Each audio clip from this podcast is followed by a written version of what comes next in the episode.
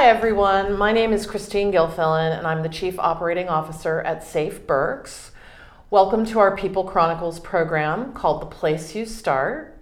And I'm very excited to have with me today Vicki Ebner, who is the president of our current president of our board of directors. And Vicki is also a staff attorney at East Penn Manufacturing. So thank you so much for agreeing to be on the program You're today. very welcome. We really My- appreciate it.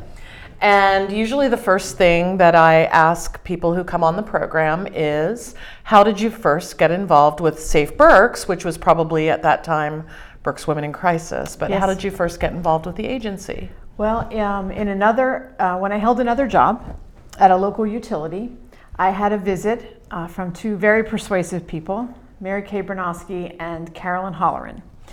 And they came to the place where I worked to ask if the company I worked for could support the capital campaign that at that time Berks Women in Crisis entered into to build the new building that we have at Second and Chestnut. And um, the company I worked for didn't have a lot of um, resources for those kinds of campaigns, but we worked together and found some. We, uh, we used an innovative approach, found um, a, a way for um, the company to support the capital campaign, and that started um, a really solid relationship between Mary Kay and I and Carolyn. And eventually, maybe, maybe a year after that, maybe a little longer, uh, Mary Kay asked me if I would be interested in joining the board. That's wonderful. So, what stands out for as a member of the board now for okay, so approximately six years? About that, yes. What do you think has been the most impactful thing about being a member of the board, or what has stood out for you the most about getting more involved with the agency? Well, I think um, the most impactful thing was our last year as we went into um, considering and then deciding to have a name change. And it was impactful because we made the decision that the community didn't, um, we weren't telling our best story, that um, Berks Women in Crisis wasn't telling its current story. And that was a story of the, the breadth of the services that we can provide. Uh, the story that we thought was being told was the story of women in crisis because our name suggested that that was the story.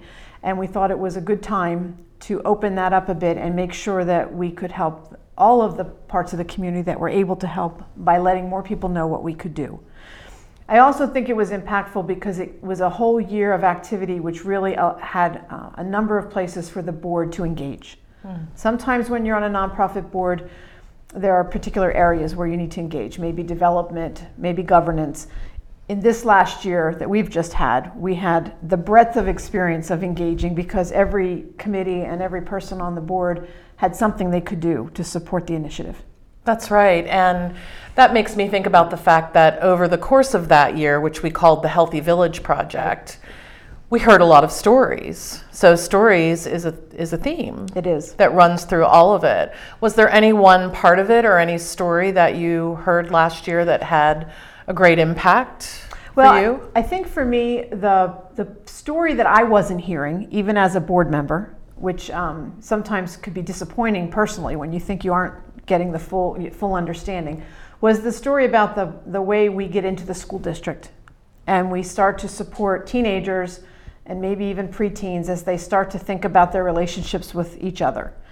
Uh, and the more I learned about that over the last year, the more it caused me to realize how very important it is, it is for us to get to folks early. And that we, we provide services, very, very important essential services to, to the women, um, children, and even sometimes men who come to us. But if we could get that to stop happening, we, we would need less of those services. So that intervention and that education piece was uh, probably the light bulb that went off in my head over the last year. Wow, that's really great. And I think that that happened in the community as well. More people became aware of those efforts. I, I we certainly were hope so. I making, think there's a lot to do. I think there's still a lot to do, and I think it's primarily because we all think we know what's out there, but until you need it or until you see someone who needs it, it's just not always in the forefront. And we're trying to get it to the forefront where it's needed as much as possible. Right.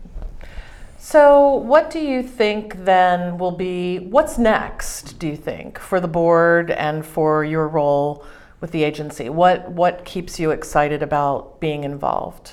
Well, there's always there's always something to be done. So um, one of the things we have to think about, whether it makes us excited or not, is we have to think about our building. We have to think about the maintenance of our building, keeping our building fresh, welcoming. I think making sure our building welcomes those who need us, who really need that as well. So mm-hmm. that excites me because it's a project we know we need to work on. I'm excited because every year we um, we start with new board members. We bring new board members in, which means we bring essentially their families and their workplaces and their neighbors because once you start on a board, you bring those other folks with you. And that's always exciting to get new and fresh ideas and people thinking about things. I'm excited because because I think there's more we can do with development. I think um, as any nonprofit, we have to think about our expenses. And we've come to a point where we feel pretty comfortable that stepping out and getting someone who can do more on the development side with us to bring, um, to free up people like you, Mary Kay, to do the work that you need to do and maybe have someone help with development. I think that's a very exciting thing for us as well. Well, I just want to say how fortunate we are to have you as the president of our board. Um, it, it just works really well. And as you talk about it, I get excited thinking about all the things that are, that are going to happen coming up too. So I want to thank you for agreeing to come on the program. You're and for welcome. letting the public know a little bit more about what it means to be a board member and for sharing your experiences. We really appreciate it and we appreciate the work that you do. Well, thank you, us. Christine. I appreciate the work you do as well. Thank you. Thank you. Thanks for joining us. This is the place you start. Visit us at safeberks.org or by calling 610 373 1206.